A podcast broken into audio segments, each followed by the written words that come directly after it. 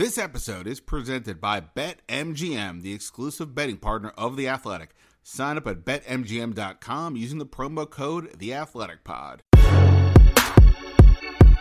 Hello and welcome to another edition of the Standing Room Only podcast. Yes, I'm your host, Ben Standig, and I cover the Washington Football Team for The Athletic, which means this weekend I will be in Las Vegas for the Washington Football Team's game against the Las Vegas Raiders. Can they keep this winning streak alive? What a world we're living in, that the Washington Football Team, when after that loss in Denver, they the only team in the NFC that had a worse record, the winless Detroit Lions, and now 3 games later, they are the 7th seed in the NFC. It's an incredible turnaround. Here to help me discuss that on this episode, first off, Pete Hailey from NBC Sports Washington joined me. We talked on Wednesday at practice, got into kind of just what's going on here with this team. What do we make of this turnaround? And, you know, got a little bit ahead in terms of the mood change, I think, around this team and so on. A fun conversation with Pete, who is a very interesting and smart kid when it comes to these things. I just want people to keep an eye on Pete Hailey. I got some stock in Pete Hailey. Secondly, our friend Mark Bullock is back. Obviously, Mark does great film breakdown over on his Substack, and you can follow Mark on Twitter at Mark NFL. Mark and I got into, he wrote a couple pieces this week about the secondary, and it's been really interesting to me to see this Landon Collins evolution and change and what it's meant and why has it been more effective. I have thoughts, but I wanted to get Mark's thoughts as well. So we talked Landon Collins. We talked Kendall Fuller. We also talked about what's been different on the scheme on the defensive line now that a guy like Casey Toohill is in there instead of a Chase Young. Obviously, it's not the same talent level, but what is it? What's working for this group with this change? Then we talked, of course, on the offense. We got into Taylor Heinicke, right? Obviously, I want to get Mark's take on this evolution that Taylor Heinicke has gone through this year. And what do we think of it? What stands out? What do we believe in? So a fun conversation with Mark as well. So you can stay here for that. And of course, make sure you find all of our podcasts on Spotify, on iTunes. And of course, you can listen to it on the Athletic app in an ad-free situation. Let's get to a couple quick things here. Before I get to all that, right before I started recording, I'm talking to you guys on Thursday morning. Washington is going to place cornerback Benjamin St-Juste on IR, I was told. And he's been dealing with concussions. Mark and I talk about this a little bit as well, about what's kind of turned about his role anyway, that maybe would have been diminished anyway because of the way they're using Landon Collins and Danny Johnson being in the slot and so on. Nonetheless, St-Juste going on IR. He has only played special teams the last 2 weeks after missing the Tampa game with the concussion, and he missed the game earlier in the year, week 5, with concussion as well. So it's a lingering situation, unfortunate for him. Obviously, any injury stinks, but concussions particularly can be worrisome. So hopefully he'll be okay. He's going to be out now at least 3 weeks, so he's not eligible to return until week 16. So there's that news. For this week, a couple things to keep an eye on. The center spot, right? Obviously, you know, they're down. They've had 4 centers this year. Keith Ismael, the 4th string center, finished off the last game because Wes Schweitzer, who was replacing Tyler Larsen, went out with an ankle injury. As I'm talking to you Thursday morning, Tyler Larsen was at least out on the practice field on Wednesday. We didn't see Wes Schweitzer, I don't believe. So we're going to have to see, will either of them be available to play? If not, Keith Ismael is going to get the start, and I'm going to guess he's going to get it. The question is going to be, are either of those other guys available? Last week, Washington elevated John Toth from the practice squad. I'm going to bet that happens again at a minimum. But since they also play Sam Cosmi on IR before the Seattle game, wouldn't surprise me if they possibly just sign David Steinmetz outright to the 53. He can't come up anymore. He's already been called up twice, so the third time either has to clear waivers or be signed to the 53. So something to keep an eye on there. And then, of course, J.D. McKissic He's in the concussion protocol program. He was on the injury report for having a concussion. We saw him obviously get hit late in that Seattle game and looked a little scary there for a moment. Hopefully he's okay. We'll see what that means if he's out. They do have Wendell Smallwood on the practice squad. He would be elevated, but obviously, look, Antonio Gibson's been playing, at a higher level of late, really some tough runs. He can be a pass catcher, but, he doesn't have the same type of wiggle as McKissic. Jared Patterson, the same. So that would be a definite loss if McKissic is not available for this team. The ground game has been highly effective. And the fact that you have these two running backs who are dual threats and, puts pressure on the defense, as we know. So those are things we're going to have to keep an eye out on this week, but we'll continue to do that for sure. So make sure to check out, like I said, this podcast. If you missed my episode from the end of the Seattle game, I talked to Kevin Sheehan from the Team 980.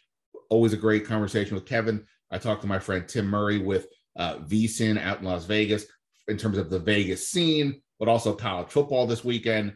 And then also talked to Dan Grunfeld, son of former Wizards GM Ernie Grunfeld, a little bit about the Wizards, but primarily about a new book that Dan has chronicling his family's journey from the Holocaust to the NBA. It's really an important and powerful story and read, and I encourage everybody to check that out and interview. And of course, go check out Dan's book, which you can find on Amazon or anywhere you buy books. So let's get into it. Here's my conversation. We'll start with Pete Hailey, and then we'll get to Mark Bullock on the Standard Room Only podcast. All right. Joining me as promised, he is a prominent member of the Washington Football Team beat who happens to sit next to me in the media tent. So I just thought to myself, I really need a good guest today. I turned to my left and said, Peter Hailey from NBC Sports Washington, are you busy? He said, well, yes, I'm very hardworking unlike you, but I'll give you a few minutes. So here we are, standing outside the media tent. We're going to talk about the Washington Football Team heading to Vegas. Peter, first off, thank you for doing this. How are you doing? It's week 13 at this point? How are we doing? It's been a long road to the season, ups and downs. How are you feeling? I've been good. You've kept me sane here as a fellow seatmate. It's weird that you're calling me Peter all of a sudden. We're friends. You can call me Pete. Well, I just go out with what Ron Rivera does, and he likes to call you Peter in the Zoom. I'm pretty sure that's just him reading my Zoom username. I should switch it to Pete. I could switch it to Brian. I feel like he would just call me Brian if I ask a question. But it's been fun. This past month has really rejuvenated a lot of us, and I'm very thrilled that this team is playing meaningful football all of a sudden. It's funny you say rejuvenated a lot of us, right? Because the winning streak is about the team. And, they obviously went from, it's unbelievable, after the Denver game, they had the only team in the NFC with a worse record was the winless Detroit Lions. And three games for this team, they're now the 7th seed. I think that probably says more about the rest of the conference than it does them. But it's given now some new hope to the whole situation. And then more specifically, or not more specifically, but then like you said, it makes everything around for all of us feel better. And it is more enjoyable to cover something that's fun and interesting. Definitely way more fun as JP Finley, my colleague, comes out here. JP's been in a better mood. Everybody's in a better mood. And it went from, like after the bye, we looked at each other and we said, there are more games to go than have already happened. And it felt like the next 2 months were going to be endless. Now it's, I'm thrilled to watch this team play football every week and track Taylor Heinicke's improvement and how the defense is getting better and what crazy things Gibson's going to do on the ground and McLaurin, how he's going to cut up fellow corners. So, it's been really nice, and I hope they can win this Sunday, get to 6-6, and make those final 5 NFC games as thrilling as they looked when the schedule first came out. On a football team, when you have 3 distinct groups that have no real interaction with each other, and then within those groups there's tons of different position, and then there's injuries, then there's the opponent you have to factor in what's going on in their world. There's so many variables that could say, why is something happening? That said, what is it for you? If you had to pick one reason, what's the one reason why this team has gone from, well, this season's more or less looking over to, wow, they're actually in the mix and how good are they? I would say it's the secondary. I mean, Heinicke, of course, matters. The defense overall matters, but the secondary for the first 8 games was a complete mess. Numerous passes where as soon as the quarterback let it go, we'd be in the press box and you'd hear audible gasps like, how did they let that guy get that open? Before the ball even landed, you knew it was going to end up as a touchdown. I'm thinking of the deep throw to Deontay Harris against the Saints as a really specific one. But now they've kept it together for the most part. And I know they had a few breakdowns against Lockett, but in the past 3 games, it's been a lot more teamed up. It's been a lot more in sync. The communication's better. And that has allowed this team to not give up early leads, which has allowed the running game to be a factor and has made Taylor Heinicke not feel like he has to force throw. So I think, of course, there's all these things work together. But to me, a more complete, more united, and a more productive secondary, thanks to Kendall Fuller being a lot more steady, thanks to Landon Collins being put in better spots, et cetera, has helped the entire program just go a lot better. It's interesting, right? Like, I thought, but when the season started, like, I wouldn't call the group a strength because we've been here for too many years where that was a big weakness. But to me, it was like, okay, I like their pieces. We'll see how Landon Collins is coming back from the injury. We'll see how Benjamin St-Juste is as a rookie, but like, and you know how William Jackson fits in. But in general, it looked like they had some interesting pieces, and like the idea was, okay, St-Juste can play the outside. You put Fuller on the inside, where he's like a, maybe not better on the inside, but like a guy who's, you know, seemingly with it, has a reputation of being pretty good. We'll see about Bobby McCain, Cam Curl growing. There's reason to be optimistic. And then, as you said, nothing seemed to work. William Jackson was getting beat a lot, or at least it seemed like he was the one getting beat. We kept hearing about miscommunication. The Landon Collins journey, you know, he's the one constantly, it feels like, on the back end of guys, you know, getting passes down the field. Eventually, they do make the move. I think you may have heard about it. Landon Collins is something else, whatever we want. Don't say it. Whatever we want. You know, what he's playing in some other position. Cam Curl's now the true, I think, lead safety you could say back there. I think Bobby McCain has been a pretty solid presence. William Jackson, since he came back from his injury, we haven't seen him getting beat. And Kendall Fuller, he makes obviously the big interception on the 2-point play to Russell Wilson. The other component is, and Ron brought this up, Danny Johnson's essentially now taken over as the slot. St-Juste has been out the last couple of games. He did have the concussion. Don't know. He's been playing special teams a little bit, so I'm assuming it's not that he can't play. So that's been an interesting dynamic. What do you, I guess, like, make of, like, the fact that, like, I don't know if I would say who's, like, well, I guess, what do you make of sort of just the idea of, like, the switching around? Did it just... Do you buy that they had to figure out what they had? Did it take too long? Were they unwilling to move Landon Collins? That's what's interesting to me is, like, what took so long to figure this out? Yeah, it is a maddening thing, and you can say that about the operation as a whole. Why did they have to go 2-6 before going on this 3-game heater here? And same thing last year, but I guess they did just have a lot of movable pieces. We always hear the term position flex is a good thing, but sometimes maybe it's a difficult thing because a guy who can do two things, you don't know which thing he should do first and which thing he should do second, but they found the right recipe now. Landon has looked totally different. I am now, like, looking for 20s on the field and like the things he's doing, as opposed to just asking them to put in any safety with a pulse and a helmet to replace him. And Kendall Fuller is another guy who I think earlier in the year he was surprisingly bad. He was out of position. He was getting beat. He wasn't making tackles, and he's kind of the most consistent of the bunch, I thought. And we're surprised to see a player who's so smart and has such a good reputation struggle so badly, but even him, he had to be put in a little better spot. So, yeah, I think maybe the coaches were a bit stubborn early on, but I also give them credit for sticking to it and the players for not losing their minds, because that secondary did not look like it was a fun place to play for a while, but they kept saying how they're still playing together and had good chemistry and it was going to work out, and right now it's working out. So one thing that's interesting to me a little bit is, so Rivera keeps saying, if I say excuse, I don't mean he's making an excuse, but he's trying to explain the situation is that, hey, well, we have a lot of new pieces in the secondary start of the year, and this would apply to other units as well, and that, you know, it takes some time to get guys going and so on and so on. Here's my only thing. I mean, look, the part of the reason why we're all stunned that they were where they are is because they had another slow start again. We could sort of explain away last year because Dwayne Haskins' new coach, pandemic, was a lot happening. Less so this time because you were coming in with higher expectations. You added some interesting vets. Yes, there were the injuries, to especially on offense. But when he talks about that, you have guys who are going to come in new and you have to acclimate. Well, here's the thing. Bobby McCain is going to be a free agent at the end of the year. We'll see if Landon Collins is back. We all, I think, kind of assumed he might be gone as a salary cap cut, but who knows? Danny Johnson, if he's now the nickel back, he's technically a free agent. And then across the other positions, offensive line, Charles Leno, Brandon Sheriff could be gone, so on and so on. So it's an interesting dynamic to use that as a storyline where when this is the part of where we are with the NFL, where if you're going to bring in guys on one-year deals and it's a constant turnover to that end, then you're always going to have this. So you can't – I don't know if that can be an excuse all the time. Yeah, I mean, he's recently gone to this when we talk about the secondaries. Like, I didn't have the same secondary for 9 years in Carolina. And you almost want to say, well, if it hasn't happened in 9 years, it's probably not going to happen in the future here in Washington. So you – That I don't think it's a great excuse either, or whatever, explanation, a take, whatever you want to call it. But I guess you just have to hope that they can maybe scout a little bit better, find better players that they can, you know, that fit their mold quicker and don't have to take so much time to get up to speed. So, yeah, it's the world of sports. Free agency, trades, no one has the same roster anymore. And I think sometimes Ron likes to make some of these challenges out like they're unique to this park when every team deals with injuries and turnover and things not going the way they want. And luckily, they've been better suited to handle that adversity recently, when earlier on in the year it was not going that way. Yeah, it is always interesting to hear how the coach in particular, I mean really anybody, because we're asking human beings to explain who they are as people and their jobs and whatever else, but to Ron in particular, who's, you know, we dealt with Jay Gruden. I mean, Jay Gruden, I think, viewed this as a necessary evil. He didn't really want to have these conversations with us.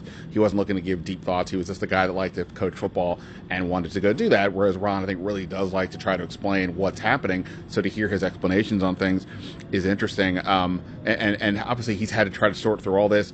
And, you know, look, to his credit, I don't know what it is. Well, I guess I shouldn't say I don't know what it is. Here they do go again. They are surging again. This is what Ron Rivera teams do. They do get better. I joke that, like, as somebody who's reached, let's just say, the middle age, the middle part of my life, maybe I need Ron to, like, coach me up to make sure my second half of my life is better. Then, yeah, you've hit your bye week in life. Now I need to make sure you make the playoffs. Right. Although somebody said to me, "Man, I hope your first half of your life wasn't a 2-6 situation." You're at least 500, I think. Depends on the. There's definitely a lot of maturity and discipline questions. Yeah. I'm not going to argue with that. And that's the one thing though I give Ron is that, like, I remember even last year they were starting off terribly, and the players kept coming in here and repeating the same lines that he has, be where your feet are and so on. And that said to me, they are listening to what he's saying. And then the fact that then it rallied, and you could see, you know, we only get these little snippets, and it's always after the win of how excited they are in the locker room, but it always seems pretty genuine. And I don't ever really get the sense that there's any kind of dissension or rift. You know, there's the Alex Smith situation, but I think it was pretty unique to the world. That's the thing I'll give Ron Rivera credit. Beyond X's and O's, he does seem to be able to tap into these guys on an emotional, personal level, and that does seem to translate over time. And that, to me, that's above so much as what's happening as anything else.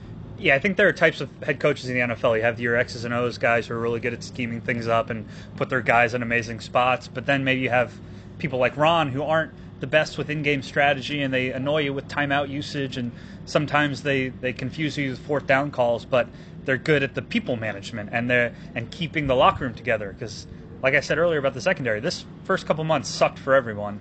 And you pointed out the thing about the sayings, and I started picking up on it too. Like, all right, Ron hasn't lost. He may have lost the radio callers, the podcast listeners, the story readers, but he hasn't lost the people who play football every Sunday, and that's really all that matters. And you see it with the locker room speeches and how he interacts with guys pregame, goes up and shakes every one of their hands. And it does seem like he has a really good pulse on them, and he treats them well, and they want to play for him. So regardless of how things go early on, I think there is a long-term buy-in with Rivera that people who may be his detractors need to factor in. Because, again, he's not the most brilliant maybe or the best at picking players, as we've seen with some free agent choices struggling early on here, but he does have, I think, a really good grasp on how to keep a locker room united, and that makes a major difference, especially when things are troublesome. I'm going to completely spring this on you. You are a guy like me who doesn't mind looking at the lines, so to speak.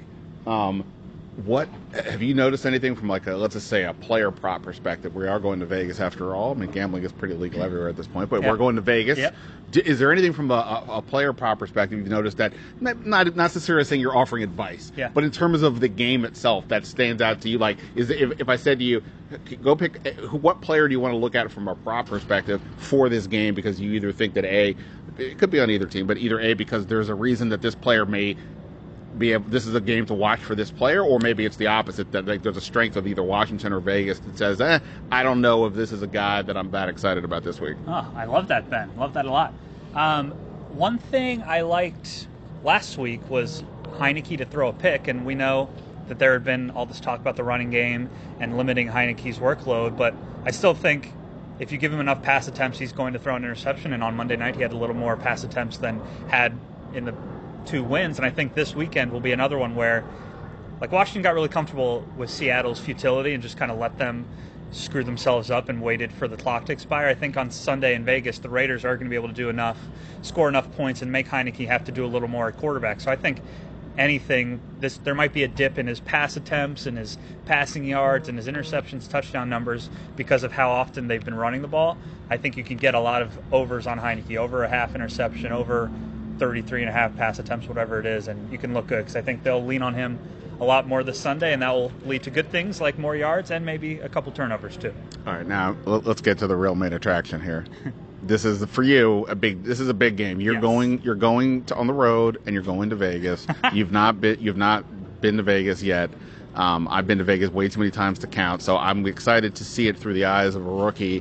What in your head are you imagining? Like what are you picturing? Like what are you most excited about? We can be real. You don't have to say the game. Yeah, I'm excited to see the new stadium. Sure. To be honest, especially in the context of this place, we'll keep talking about stadiums. So I'll go for that. Yeah. But in terms of the rest of it, you can be real. Nobody's listening. Yeah. Certainly not your parents. Who? What do you want to know? What are you excited about to see when you get out there? Yeah, my mom calls podcast iPod, so there's zero chance she's among your millions of listeners. But one thing, there's all the stuff. I can't wait to double down and play blackjack and have drinks coming left and right. But one thing that I was kind of sleeping on that Mitch Tischler reminded me of is college football out there starts at 9 a.m. Yeah. So I think Saturday morning, my breakfast is not going to be Cheerios and an apple. It's going to be some Bud Lights and some parlays on various college football games and sitting in a sports book. So that's going to be tremendous. But all of it, just walking down, seeing the various casinos, the various environments, the various characters.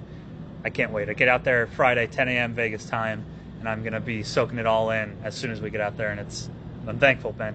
I've had this date circled on my calendar. I thought maybe I wouldn't be able to make it, but I have by some grace of God. And no FOMO for me. I'll be a part of it with all of you. Yeah, I know. The coaches like to tell everybody don't look ahead to the schedule. Oh, that was an impossibility with this one. No, we're looking ahead. No offense to Charlotte in the last game, but we got to get through this. I'm glad that's why it's good. Everybody came out with a win in Charlotte. The team, the rest of us, because it's like, all right, you know what? We need to look. We're looking past you, and here we are. We're heading to Vegas. All right. Well, so lastly, I guess just what are your thoughts? Like what is going to happen? This is a really interesting one because, look, I think we're all trying to make heads or tails. Is this team actually good? Right. I participate in our power rankings over in The Athletic, and you rank the teams 1 to 32. This is how power rankings work. Indeed. And when I did it this week, I was like, man, I don't think there's 10 teams I want to put in the top 10. Like, legitimately feel it's not just a matter of the order. Like, I don't feel good about them, which is sort of the point of like, I don't know who's good in this league anymore. And Washington, if you wanted to tell me right now, they're the 12th best team. Or the 20? I don't know. It could be in any way. Carolina looks like they're sort of going the wrong way. Seattle clearly is going the wrong way. The Raiders, they had just lost 3 in a row, but they do beat Dallas on Thursday. Whether that says more about either one of those teams is up for the air. The Raiders, as much as we talk about what's going on crazy with this organization, the Raiders have had an insane amount, including they have a new head coach since the season started. It's hard for me to read this. I think Derek Carr, though, is a pretty legit quarterback, and they've got weapons. I guess there's also the Darren Waller situation, injury situation. So it's hard to read for me the Raiders to what they are, but we know this team's got momentum. So from your perspective, what do you think for this game? I think Washington wins. I think they are just building something special right now. And I looked back to last year, so I was having conversations about, okay, of course you want to beat Tampa after your bye, Super Bowl champs. You get up for that. Carolina, your coach used to coach there. Easy to get up for that. Monday Night Football against the Seahawks, easy to do that. But Vegas, what's the thing with Vegas? It's a Sunday game, short week, no real ties to that organization. Well, last year when the Jack Del Rio. Sure. He's the one guy that didn't have a Carolina tie, and now we get his team. Yeah, I guess Del Rio could tell the D-line to go, destroy the Raiders for him, but I don't know if they'll buy in. But last year when they beat the Steelers, they went out to San Fran 6 days later. That was another game that wasn't even in the right stadium. It was in Arizona, so that felt like a good letdown spot for this team, and they beat the Niners. The Raiders are better than the Niners, but I think this is a good example of I don't think we need to be fearing a letdown. I think this team is inspired enough on its own. They're feeling good enough about themselves where they don't need a theme or a narrative to get up for a game. So I think they will bring it. I think the Raiders will be the best opponent they've had since Tampa, obviously. Carolina and Seahawks, not a lot to speak of, but I do think Washington wins. And it's going to be tight. It's going to be a little more high scoring, but I think this formula is something they can pack to the West Coast, run the ball down their throats, be smart with Heinicke and put up some points. And just to tack on to what you said about them not letting down, I think the number one asset that we maybe sleep on with Heinicke is we say he's a gamer and whatever. But there is something to be said for that. He always shows up, sure, especially in late in the games. Whatever we want to say, he's not tall enough. He doesn't have the strongest arm. He's not a prototype quarterback. But that attitude is something that Ron Rivera looks for, teammates gravitate towards, and I think that means you're going to be in games. Doesn't always mean you're going to win. Doesn't mean it gives you your best upside, but it means you're going to be in games, and that is half the battle because, I think they beat Tampa Bay in part because Tampa Bay was not nearly as engaged, it felt, as they probably needed to be for an NFL game, regardless of the opponent. Yeah, so I'll just interrupt you as the host of the podcast. Sure. I'm the guest. You invited me. Sure. It expands beyond that. I mean, DeAndre Carter's fighting for his life as an NFL player. The defensive ends, the backups, and the backups want to impress every week. There aren't a lot of established veterans, even your young guys like Terry McLaurin. I don't think we'll ever doubt Terry McLaurin having his head screwed on straight like an Odell Beckham or somebody like that. So I think the way this team is built, all the injuries have maybe put them in a spot where the second string are going to be so locked in, do the extra stuff, and know that they have to be on their S to play well. Absolutely. You are a man of many talents and platforms. Tell everybody where they can find you and your various things. Very kind of you. Pete Hailey, NBCS. That is Hailey, Pete Hailey, NBCS. And on TikTok, Pete-Hailey. How about that? I'm legitimately sure that is the first TikTok promo. There's no way like Matt Paris or Michael Phillips are plugging TikTok. So I wanted to make history. Yes, you did. You did on that, Pete. I appreciate it, man. Thank you. See you. All right. As promised, joining me here on the podcast. You know him, you love him. He is the man who watches all the film, so you don't have to. He is Mark Bullock. Mark, first off, you know what? I'm such a dope. I was about to say, hope you had a good Thanksgiving. Of course, you are literally the only person I could be talking about the football team who is not dealing with such things. So I'll just say happy holidays season. We're getting close enough to that for me to say that. Hope all is well in your world. Yeah, for anyone that doesn't know, I'm English and we don't really celebrate Thanksgiving over here. But I still celebrated by watching a few games of football and having a nice Thursday. So yeah, it was a nice holiday season, I suppose. There you go. Yeah, and I appreciate it. Obviously, as everybody knows, Mark has obviously been covering the team for years through film. He's got his own Substack that you should definitely subscribe to. And obviously follow him on Twitter at Mark Bullock NFL. And Mark, part of the conversation is with this team is during this winning streak is what is changing? What is the biggest difference? And it's never just one thing. There's a lot of different variables. But I think for me, for the defense, it's obviously incredibly weird that they seem to be playing better with no Chase Young and no Montez Sweat. And their backups are guys who are 7th-round pick and undrafted players and things along those lines. But it feels to me like the biggest difference, and this started maybe even right before the winning streak took off, was in the secondary. And it coincided, for me, somewhere around the point when Ron Rivera told us publicly, all right, here's the deal. Landon Collins is no longer playing safety. I mean, you can we're going to sort of dance around the term because clearly it's a big deal to him. He's not really playing safety anymore. Even then, it took Rivera a couple weeks to say, okay, he's playing the Buffalo nickel spot that Cam Curl made popular last year. And it seems like ever since that's happened, and again, even within that context, I'm sure there's other variables. Kendall Fuller's playing more outside. William Jackson's healthier, it appears, things like that. That one move, to me, seems to have transformed this defense. And combined with maybe playing more two deep safeties with Cam Curl and Bobby McCain. I'll stop talking, let you explain for your perspective from the reason why it appears the secondary has been better of late. Is it the Landon Collins move, or is there something else going on here that you think has changed things? Yeah, so I will start off by saying the defense is not better off without Chase Young and Montez Sweat. I think there is a big misconception around Washington fans right now that I think it's putting 2 and 2 together and getting 5 that.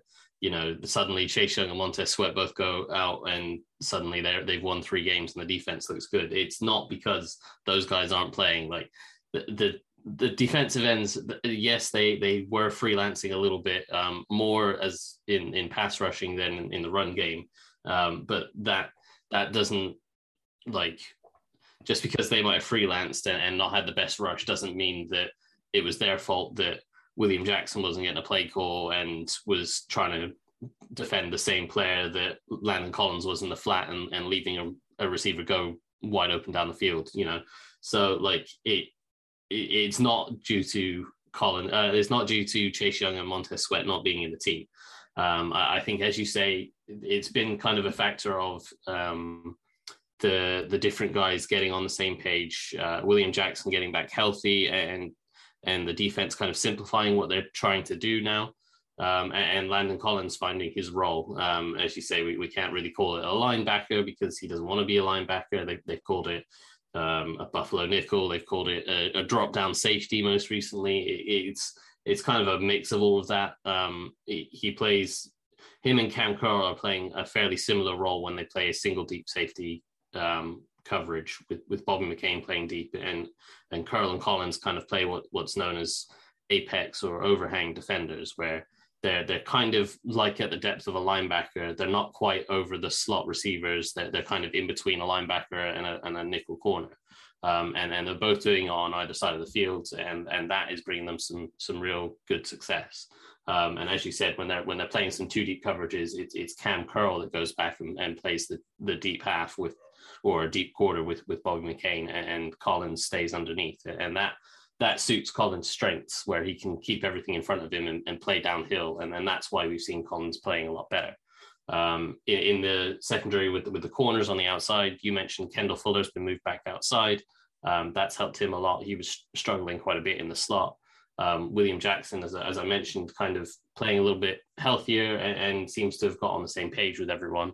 And I think a lot of that is down to that they're playing a lot more simpler coverages. They're not trying to do some pattern matching. They're not playing as much man coverage. They're playing a lot more zone coverage over the last few weeks of the win streak. And it's not particularly advanced or diverse zone coverages. It's a lot of cover three. It's a lot of quarters. There's some fire zones where it's basically three deep, three under, and they send a fifth rusher to.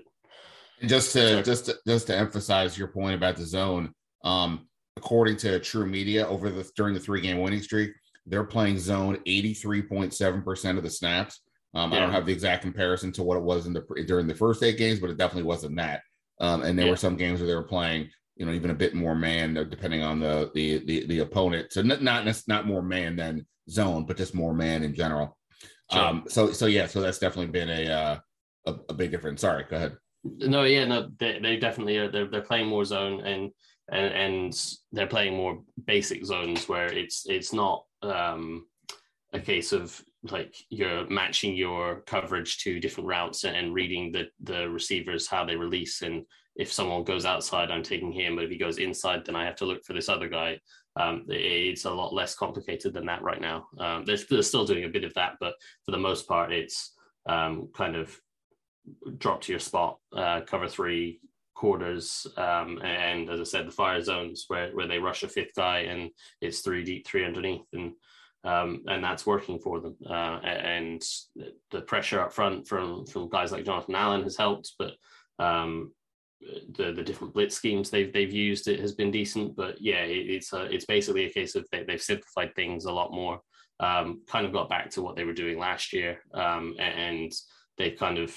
They figured out the right roles for Curl and Collins and McCain and William Jackson and Kendall Fuller, and they kind of got everyone on the same page now, and that's why everything's looking a lot smoother and they're having a lot more success. So I looked up really quick that they were playing zone 63.4% in weeks 1 to 8. So it's a 20% jump up now in the zone usage compared to before. So look, the Landon Collins thing, he's obviously, let's start with the positives, right? He's obviously playing at I would probably say it feels like he's playing the best he's played since he's been in Washington 2019. So much has happened since then. I don't remember, but I feel pretty confident that was the case because the concerns about him were, they existed the moment he was signed. They seem to grow. And then, last year he was really struggling before the injury. And then this year, he looks spry coming out of training camp and so on, but using him, where he's being exposed on the back end, just always had problems. And it was weird because, right, this was a conversation all of us were having during the offseason. Cam Curl seemed like the better fit to play the safety position, in sort of the way you need to, like, the modern era of being able to play on the back end because he's got corner skills and a little more fluid of an athlete, and he's not coming off an Achilles tear. But they didn't do that. And Cam Curl had his snaps weren't even that high, relatively speaking, early on in the season. He went up like 6 games in a row, I think, with his snap count or snap percentage, in part because it wasn't like, I'm not saying it wasn't the 20%, but it was like in the 70s. Now he's on the field for every play. And it's just kind of like, okay, what took you so long? Like, this doesn't seem like, it doesn't seem like this is, I'm going to give the coach, you give the coaches credit to a degree, but it's kind of like, you kind of waited too long. And it does feel like, and this is outside of your film expertise, but it does feel like this was a case of they recognize the pride involved with Landon Collins to the degree that it really means so much for him to be called a safety. Even after this last game, Landon, you had a big forced fumble. You were making plays around the line of scrimmage, but we're good with this position switch now. And he's like, nah, not really. So he and Ron Rivera said, whatever we want to call him, you can call him some kind of safety. He likes that basically. It's interesting. I mean, we can talk about all these other components about strategy and technique or whatever, but a lot of what is work, what a coach has to deal with is the human element of pride and emotions. And this is the most obvious case to me for this team of where the coach had to say, I guess I can't do what we probably should do immediately. And I think on some level that cost them, but again, to everybody's credit, it's working now. And Landon Collins is playing, a really good brand of football. Yeah, for sure. Like, and as you say, it is a source of pride for the guys. And there's a bit of a saying that goes around that safeties are corners that aren't athletic enough, and to then be told that you're not athletic enough to be safe to play safety, or you're not good enough to cover to play safety, it's another ego hit. And saying that you're a linebacker, it kind of means we don't believe your ability to cover, and you're not athletic enough, or you're not fast enough, and that kind of thing.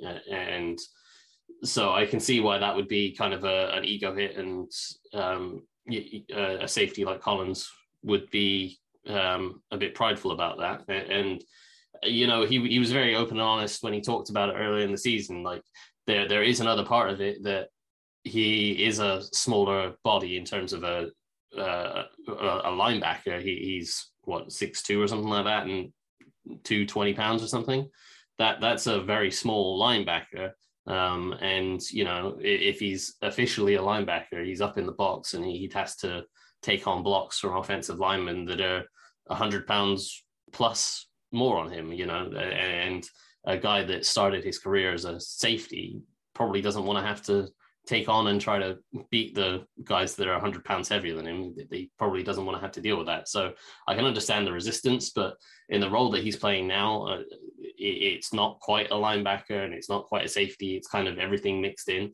I think they're keeping him clean enough in this spot where he's not getting mixed up with those big bodies as often. I think it's just a case of, you don't want to call him a linebacker because it's a pride thing, but and I understand that, but call him a buffalo nickel or make up whatever term you want to call the role, but he's playing really effectively in that role, whatever it is.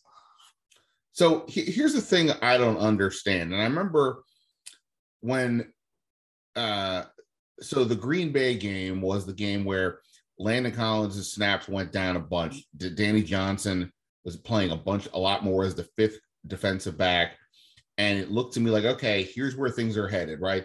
Landon Collins, when they want to go 5 defensive backs, like ultimately the other teams, if they use a lot of 3 receivers, or they send running backs out, pass catching running backs or tight ends or whatever, if he's the 5th defensive back, he's still, what we can call it, whatever we want to call it, he's still going to be exposed in the passing game. Teams are going to scheme it such that he is moved out in the position he's going to have to run with somebody deep. So if he's going to be out in that role, that's going to be a problem. So maybe ultimately it's going to have to be he's the 6th defensive back. You take out Jamin Davis or Cole Holcomb, and he effectively is the 2nd linebacker, and then that way you can keep him more into the line. But since then in the Denver game, Denver just didn't attack him in that way, and he ended up playing a bunch again. from what my sense was from the Denver side was just basically it's not Teddy Bridgewater's game to throw down the field, and they were just kind of worrying about themselves. And that is something I think is over often looked in the NFL, or really in any sport. In a regular season, when you're kind of doing your own thing, you can't adjust completely to the other opponent dramatically all the time, unless you're Bill Belichick. Everybody else, it's just not easy to do, but you know, at some level, you have to work on yourself. You can't just every week completely shift things around to deal with the other team. So it's not like Landon Collins isn't, so he's sitting there, but it doesn't feel like, based on just the sort of watching the game on TV and then doing some film stuff, that teams are citing him, scheming their, moving pieces around to then say, now we got this guy in a situation where he's going to have to defend a receiver deep, or Washington is doing a really good job of avoiding that, or whatever. What's the deal? Why aren't teams going at Landon Collins in a way that makes him have to cover deep? Just but even if Washington says, no, we want him by the box, if he's the fifth defensive back, he's got to cover somebody, right? Yeah, it's a case of that's why they've made that switch to playing more zone, and they're having him play all the underneath the zones, and playing a lot of flats and the hook curl zones and cover three and stuff like that. So he's playing the underneath zone. So even when they have him lined up over a slot receiver, he doesn't always have to carry that guy deep. He can, he can shuffle out and affect the route and kind of get his hands on a guy and widen the route, but then he can just pass him off to the guys behind him and sink off to his zone, or get his eyes in the backfield and look for another route that might be coming across the field from the other side. So they're doing a very good job of putting him in positions where he can keep the play in front of him. And that is the key for him, is that they're not exposing him to having to turn and run with anything. That's where the uptick in zone coverage has come from. Because as you said, when Danny Johnson started getting some more reps in the slot, that was when they were still playing a bit more man coverage or the match coverage stuff.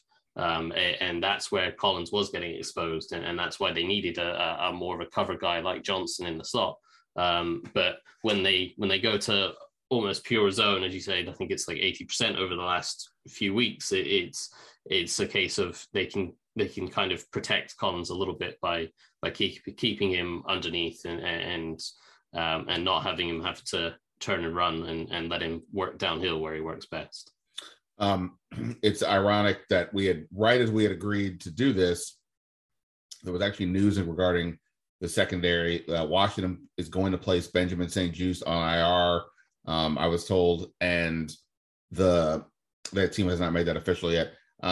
He obviously, in terms of this broader switch part, like originally when the year started, I was thinking, okay, maybe Landon Collins is going to play a bit less, because if Benjamin St-Juste, he's a rookie, so automatically you have to wonder how he's held adjust just playing. But good size, they clearly liked him. If he's able to play outside, lets Kendall Fuller play inside. We always hear about Kendall Fuller in the slot. This is a good space for him. And if the team recognizes that Cam Curl's got to be on the field, then maybe it's going to be less for Landon Collins. Yada yada yada. And that it wasn't going that way, it was going sort of the other way. Collins was playing, Curl was playing less. But then in week 4, St-Juste gets a concussion against Atlanta. He misses the next week, comes back, but then later misses the Tampa game also with a concussion. And he's only played special teams the last 2 games but now he's going on IR. I asked Ron Rivera about the combination of Fuller playing more outside and St-Juste limited role, and he kind of just, played it off that Danny Johnson's been doing a really good job in the slot. Kendall Fuller is a good player, and they're not giving up on St-Juste. Then the next day, St-Juste is back on the injury report with a concussion protocol. Rivera doesn't give too much insight into that. Now he's going on here. So obviously, sounds to me like he's got lingering effects from this concussion. I don't know if he's had a second concussion. I think it's still sort of dealing with the first one. So all that said, that's going to, I guess it just limits the depth that they have now there. Presumably Daryl Roberts could be back here soon. I got to double check. I think this is the last week he's eligible to be on the 21-day cycle after IR. that they have to make a move on him, unless I've lost track of time. I haven't had my coffee yet. Apologies. But so if he comes back, obviously gives a little bit more depth. Just lastly, therefore, in the secondary, I'll take the hit when I make some things wrong, but I always get credit. I always get tagged as the Danny Johnson guy because I liked him back when he was an undrafted free agent. Nobody. He's now stuck around. I always kept thinking he could play corner. They didn't seem to be interested in that last year. He played 0 defensive snaps. Now he's playing, and it seems like he's doing a pretty solid job. He always plays bigger, I think, than his size. I'm not saying he's the greatest slot corner ever, but I think he's done a pretty solid job. What's your sense of that? And I guess to that end, like, what is there concern with this group anywhere? If it's Danny, teams targeting Danny Johnson eventually, or anything else, what are your? I'll stop talking. What's your sense of all that? Yeah, I think the move outside has been good for Kendall Fuller because he was struggling in the slot when they were playing more man coverage. And when he played in the slot when he was here before the Alex Smith trade, they were playing a lot of pattern matching coverages and a lot of zone coverages. And Fuller excelled in that. And he's very, very good when he can play off and with vision and anticipate routes and use his football intelligence and his film study to break on routes underneath. And playing in the slot in this scheme to start the year, he wasn't doing that. He was a lot more up at the line of scrimmage, and it's much harder to play press coverage. He's not a particularly long corner. He's not a particularly fast corner. So it's hard to play press coverage against when you're not the biggest or longest guy against slot receivers that are quicker than you and can go either way without the help of the sideline. So I think him moving outside has really helped, and he's kind of gone back to where he was last year, where he can play off and with vision, and they can play zone coverages, and that really helps him. Danny Johnson, as you say, he's had a couple of nice plays. He had a real good one against the Panthers a few weeks ago, where he broke up a pass on something like a 3rd and 4 on a concept that Washington has been beat on all season, and the Panthers clearly saw that and tried it again, and Danny Johnson clearly's done his homework and saw it was coming and broke it up. So that was a pretty flashy play that caught the eye. But otherwise, again, they're playing a lot of zone coverages. So as a slot corner, you're playing either a curl zone or a flat zone, and so as long as he can kind of drop to his spot, maybe impact any receiver that releases nearby, and kind of, shove them off their path a little bit just to impact their route and their release, and then get to his spot and get his eyes on the quarterback and make tackles. And he is definitely someone that is, even despite his size, he likes to come up and make a hit and make tackles, and he does a pretty good job of that. As long as they're keeping everything in front of him, he does pretty well. So, I think he's done fine. I think with the St-Juste situation, it does hit their depth. Obviously, it sucks to have a rookie going to miss out a lot of playing time, but with Fuller playing better on the outside and William Jackson starting to get up to speed with what they're asking him to do in this system, I think they're better off with those two guys on the outside right now. And St-Juste isn't a slot corner, so I don't think he'd be playing right now, bar an injury to Fuller or Jackson anyway. So hopefully Jackson and Fuller stay healthy, and then it's just a case of St-Juste wouldn't have played anyway. But obviously, if one of them gets hurt, then you have questions of who steps up outside. Yeah. By the way, I was thinking you keep mentioning a curl zone. Do we have to eventually start calling what they're doing a Collins zone? No, it's a curl zone for a curl route. I know. But I'm just saying, like, if they're playing more zone because of Landon Collins, maybe we should call it the Collins zone. And I don't want to derail this, and because I want to touch on a couple other things, but with St-Juste, I'm going to probably write about this later on at some point, so don't steal this until I do. Okay. But like with him, he if he's going to IR, they just put Sam Cosmi on IR. I do want to ask you about Jamin Davis in a second, but he's at a minimum had a relatively slow rookie season. De'Ami Brown has become gone from starter to really kind of being not essentially a non-factor. the rookie class has been collectively underwhelming this year, which is, you know, it only makes what they're doing kind of even more remarkable when you figure if you're gonna, like, if you thought, I would have thought if they were going to have any success this year, it's not just that the pieces they brought back, but that these rookies would have to be contributing, you know, obviously, because that's generally how these things work. They comprise, you know, almost a fifth of the roster, or, you know, when you include Jared Patterson and all that, and yet they really haven't been, and yet the team is still functioning even with the injury. So it's kind of interesting on that front. Let me ask you this. I'm just going to spring this on you. So I do want to get on top of a couple topics, but I also want to keep you here forever. So if I throw out a name, what do you think? Can we do like a Twitter-sized answer for each thing? Like, we'll just go rat-a-tat-tat. You give me a quick thought on what you think of this guy, and then people will then go back to read your Substack later on these guys. Yeah, we can give it a go. All right, so let's go to Jamin Davis. Obviously, he started off pretty slow this year. He's been out on the field more lately, in part, large part because of the John Bostic situation. But while the splash plays are still not there, I don't know that I'm seeing him getting picked on a ton. There's still some concerns, but what's your basic, you know, 30-second take on what his evolution has been this year? Yeah, the game's slowing down for him, and that's allowing him to read the play and react and play more on instinct than at the start of the season. He was very much slow and paused and frozen while the play was happening, and trying to figure out, is the running back keeping the ball? Is the quarterback keeping the ball? What exactly is happening, and where do I need to go? And now he's playing a lot faster. He's not quite where he you would hope he would be, certainly as a first round pick. But he's getting there. He's progressing slowly each week. And he certainly, as you say, he's not the liability that he was at the start of the season, which kept him out of the lineup. He's playing a lot better. He's fitting the run a lot quicker. And so that's a step in the right direction, but still quite a few steps to go. It always threw me whenever we would see Chase Young drop into coverage, because they're always like, really? Like, why? I understand from a scheme perspective, this is maybe something you want to try, but it seemed from a talent perspective, this didn't make a lot of sense to have Chase Young, you know, one of your best pass rushers, doing this, just using him in a lesser way.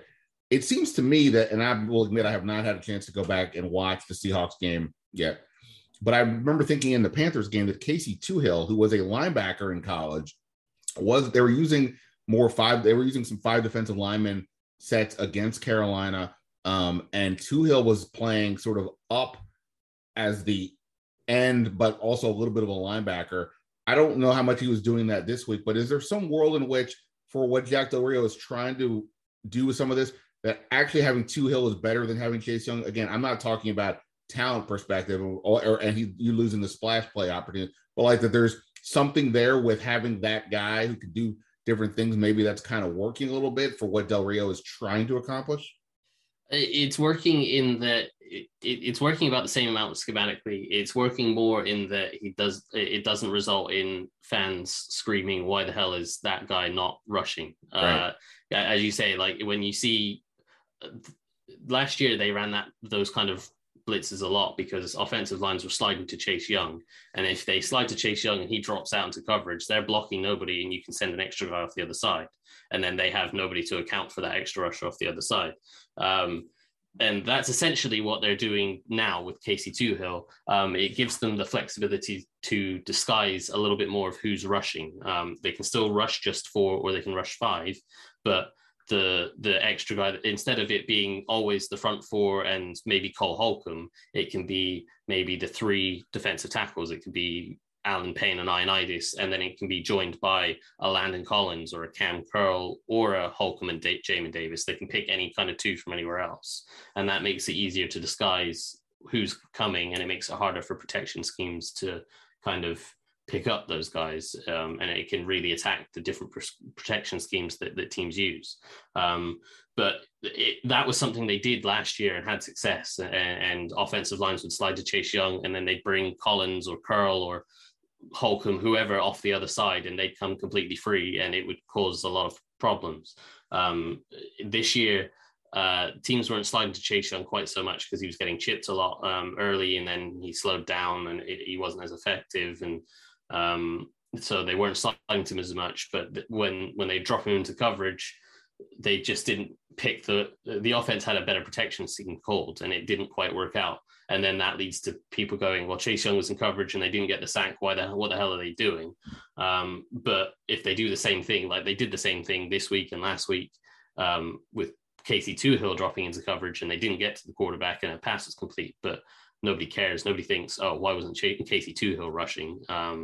It was just the same scheme. And they've had some more success with it with Toohill dropping and he's probably better in coverage than Chase Young or Montez Sweat, who's done it as well, and it's allowed them to kind of rush a couple of different guys. We've seen Landon Collins blitz a little bit more. We saw Cam Curl get the sack against the Seahawks, so that they've been able to kind of disguise a little bit more, perhaps, rather than feeling the need to have to rush Chase Young every single time, and the pressure from the fan base of if you don't rush Chase Young and you don't get home, the kind of outrage of why are we not rushing him.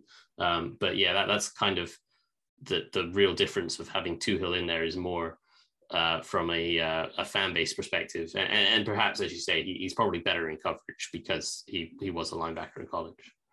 Right. And I think that's probably also an example of where Chase Young is going to view him, like Landon Collins views himself as a safety, Chase Young is going to view himself as a pass rusher. And to whatever degree he's dedicating himself as a worker to this, I'm not saying he's not practicing these things, but he's viewing himself on that front. I'm sure on some level he's thinking, this is weird. And like, that's not where my head wants to be.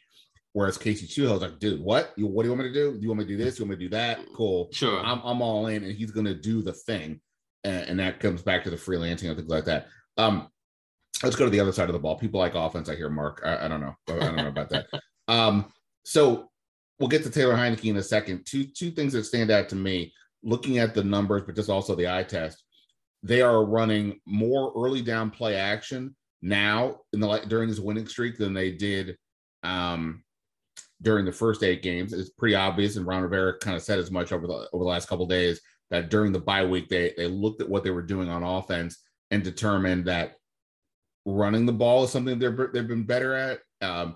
Getting Gibson a little time to rest clearly has helped. The offensive line, even with all the constant changes, has worked.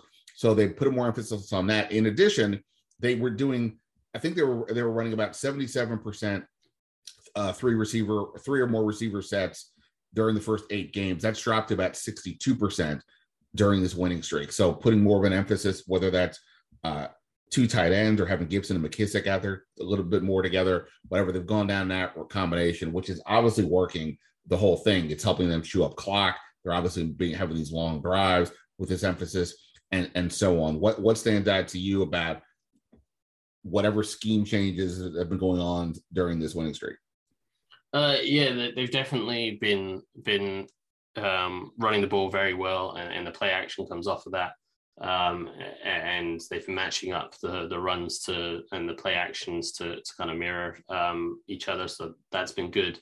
I think the thing more than anything else that stood out to me is how disciplined they've been to play this style of football, where it is taking what the defense gives you, running 3 or 4 yards of play, taking the check downs and dinking and dunking your way up the field and taking the long drives, like that stupidly long drive against Tampa Bay to kill the game. Like, it takes a lot of discipline.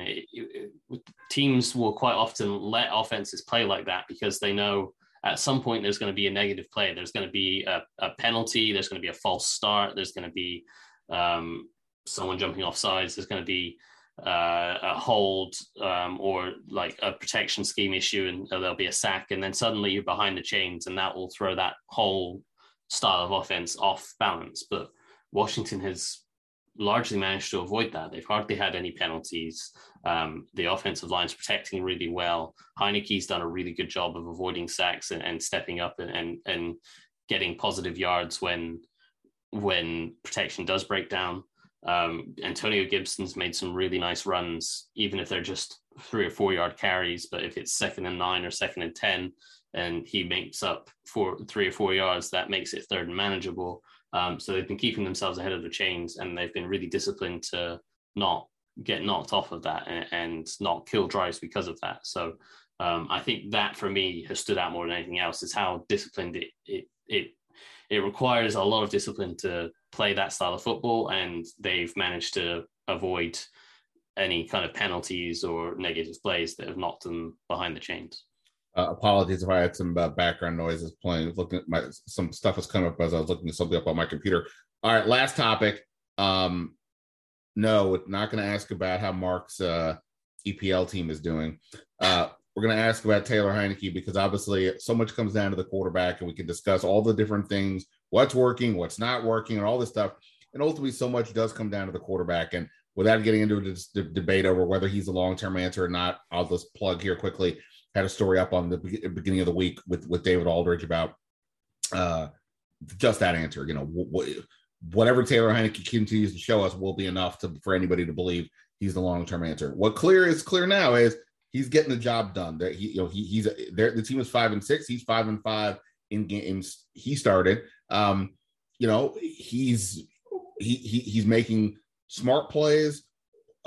He's making plays with his legs. He's staying healthy, knock on wood.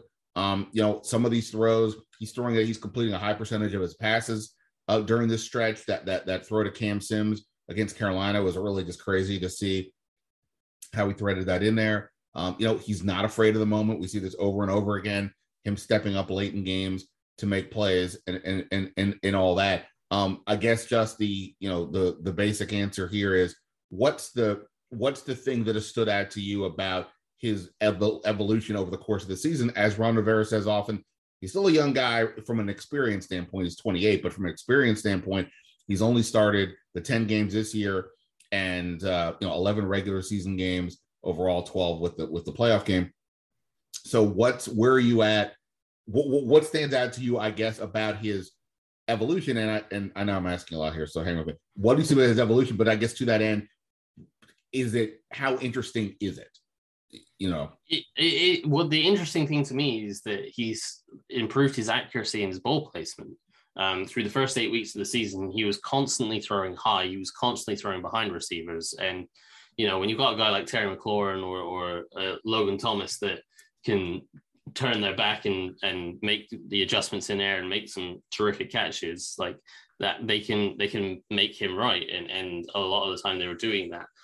But when he was throwing to different guys, they weren't always able to make that adjustment. And that was causing issues. And obviously there were times where he was throwing behind receivers and they couldn't make the adjustment and it was incomplete. So since the bye week, I'm not saying that he hasn't sailed a throw or thrown behind a receiver here and there, but in general, he's been far better at putting the ball out in front of receivers and throwing a lot more on time and not high sailing throws above them and behind them, that they've been out in front and allowing receivers to make catches, and not just make catches in stride, but pick up yards after the catch rather than having to stop all their momentum to turn around and catch the ball and then get tackled straight away. So for me, that's been the standout. And that is a very odd change to happen suddenly in the middle of the season, because typically that means when you're throwing high and behind, it's a mechanical thing. And those things can